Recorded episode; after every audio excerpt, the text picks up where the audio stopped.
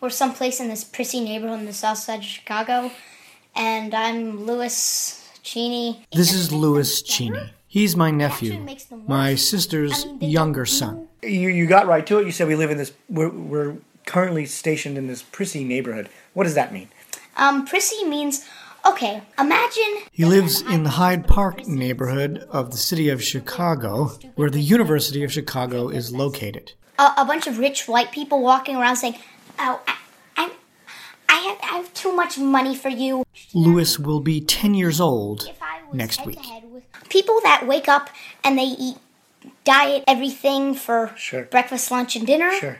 and they have fifty billion dollars in the bank, and they live in in some stupid uh, apartment building that's like fifty thousand square feet downtown in the high Right. rise or so, whatever. so you feel like this neighborhood, which for the record is Hyde Park, in, Yeah. on the south side of Chicago, is one of those kinds of neighborhoods. Yeah, it's pristine. It's stupid. It doesn't have the high rises, but it's pristine. It's stupid, full of stupid, stupid rich white people who Okay. think they're the best. What would what would your message for those those people be? I wouldn't do the whole prissy white person thing and say, "Okay, how do you feel?" or whatever, um, Okay. because I go to some stupid, some stupid private school in Where- this neighborhood. Where would you where would you like to go if you if you had the, the choice to make? Um, well, I actually I, a couple months ago I applied to a pub, a public school in Englewood. Actually, Where's Englewood?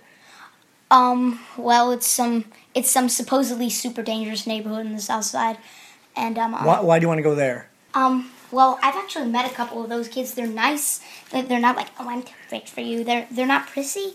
A couple of them are in gangs or whatever, but those people, I, I'm not saying, oh, they're over there and we're over here. I'm saying, I'm saying there are some people like that, um, that are way on the other side of prissy, but there are some people that are actually genuinely nice. There's a school like that in my neighborhood.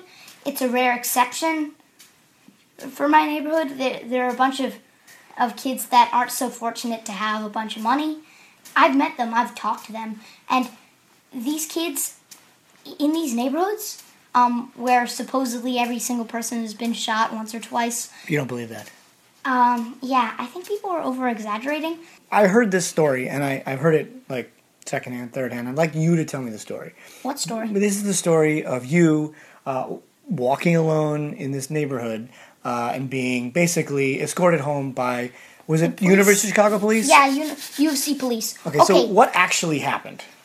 I'll tell you the the entire story. I want to know the entire story. So here I am. Okay, let me set the picture. I'm sitting here in the middle of in the middle of August.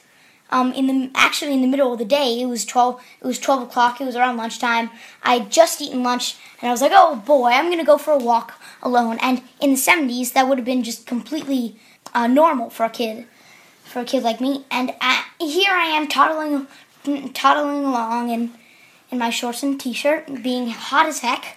Can I stop Uh, here a second? Do, do, sweat. you, do you routinely? You're how old are you? Um, I'm nine. I'm turning ten on the nineteenth. Okay, so you were nine at the time of this. Yeah, I was nine. Do you routinely go for walks by yourself? oh yeah, yeah. I, st- I still do it. Okay, so back to the story. Here I am. Here I am, sweating my ass off. Um, and I'm walking by the university campus. I loathe that place.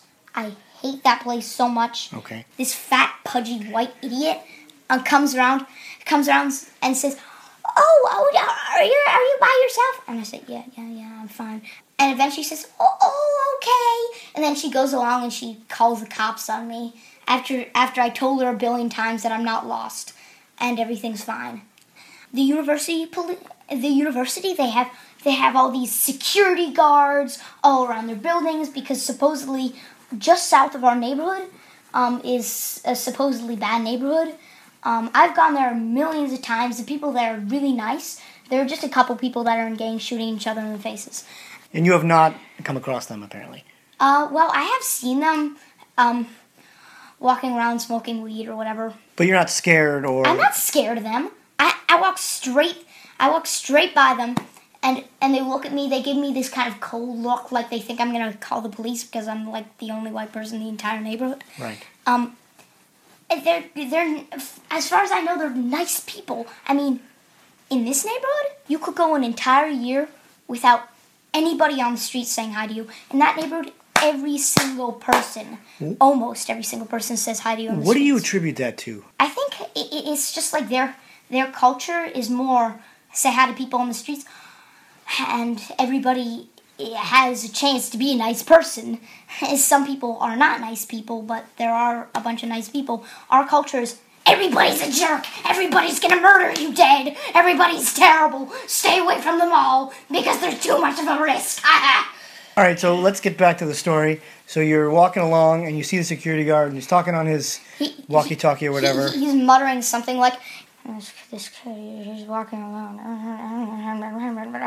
and then suddenly this cop car pulls by, him, and this guy comes out, a lean, tall white guy. He's probably like seven feet tall. He's a stupid idiot. He comes by. He says, "Sir, "Are you are you alone, little child?" or something like that. Are, are you young, alone, young man? I hate it when people call me young man. I'm not a young man Okay. anyway, and, and I say, yeah, I'm alone. What, what do you have anything against that? And he says, uh, um, um, uh, um, he just kind of trips over his words for ten minutes, and then, and then he says, oh, where are your parents? And I said, and I don't, I don't want to give them their my address because that's like, like half a mile away, and they think that's like fifty years by foot or whatever right. um, they think I'm lost, and my par- and my parents have been abusing me or whatever because they asked, uh, "Were you were you in a fight with your parents before before you came out here?" And I and I reply with a kind of stern, stern, annoyed look on my face, "No." and they just sit there looking at me for a second, looking at each other, looking at me, looking at the other officer, and then and then he asked me a bunch of questions.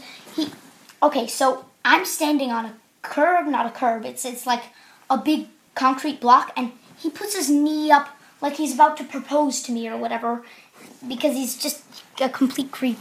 And and he says, and he's and he has his notebook, and and he's writing and he's writing all this stuff. Okay, where do you live? Blah blah blah blah blah blah blah. And he just and God, I feel like it's some sort of prisoner being some sort of prisoner being um uh, Arrested. not arrested. Uh, Booked. no, like when they ask them a bunch of questions. Interrogated. interrogated, and he's he's putting every single word I say into his little book in his sloppy, stupid handwriting. He's sitting there asking me asking me a bunch of questions. He said, "Hey, um, uh, you you think we should come? You should come home?" And I said, "No, no, the sun's not going to be down for another like eight hours." And and he says and he says, "Still, it's a little dangerous." blah, blah, blah, blah, blah, blah." And and I almost just shouted at him, "It's noon, you dupe!" And by then, I'm think I'm thinking to myself, "Hmm, hmm." He he's starting to pick up that I'm being a little salty. Eventually, he says, "Okay, get in the car." And I'm sitting in the car. He's driving along. We're, we're around my we're around um uh, like 58th Street, I think.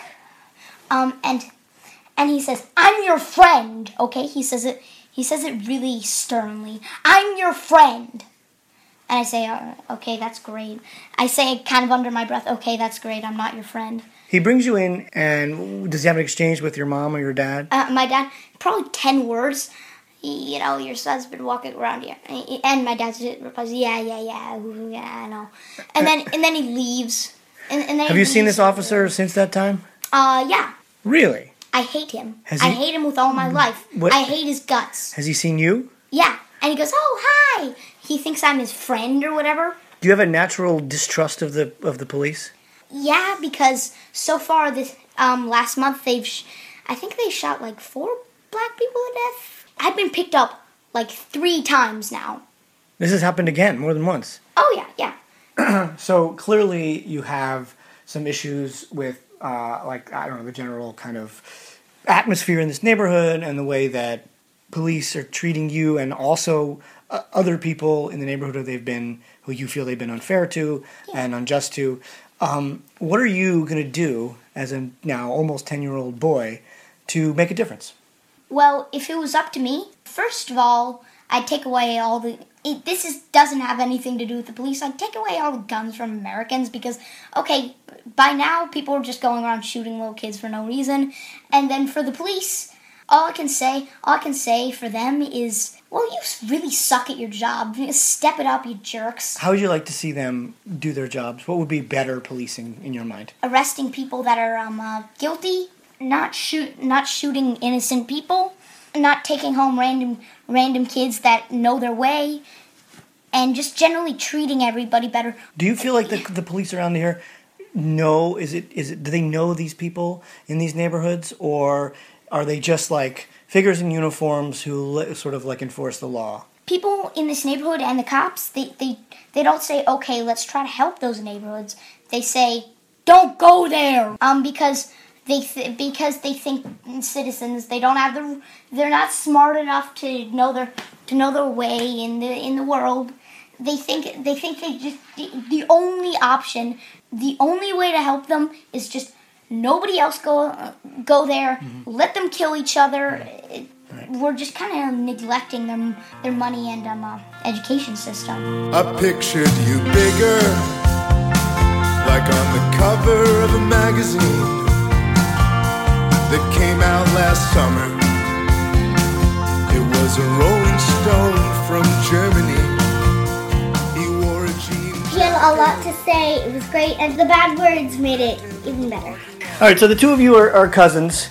Uh, do you do you get along with each other? Do you think? Mostly, I mean, now that we now that we're older and we know more about about each other, you know, it's it's it's actually fun to hang out with each other.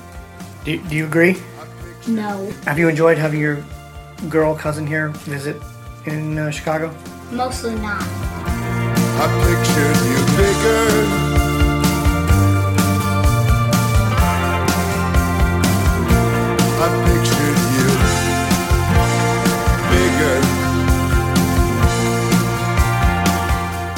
The offer still stands.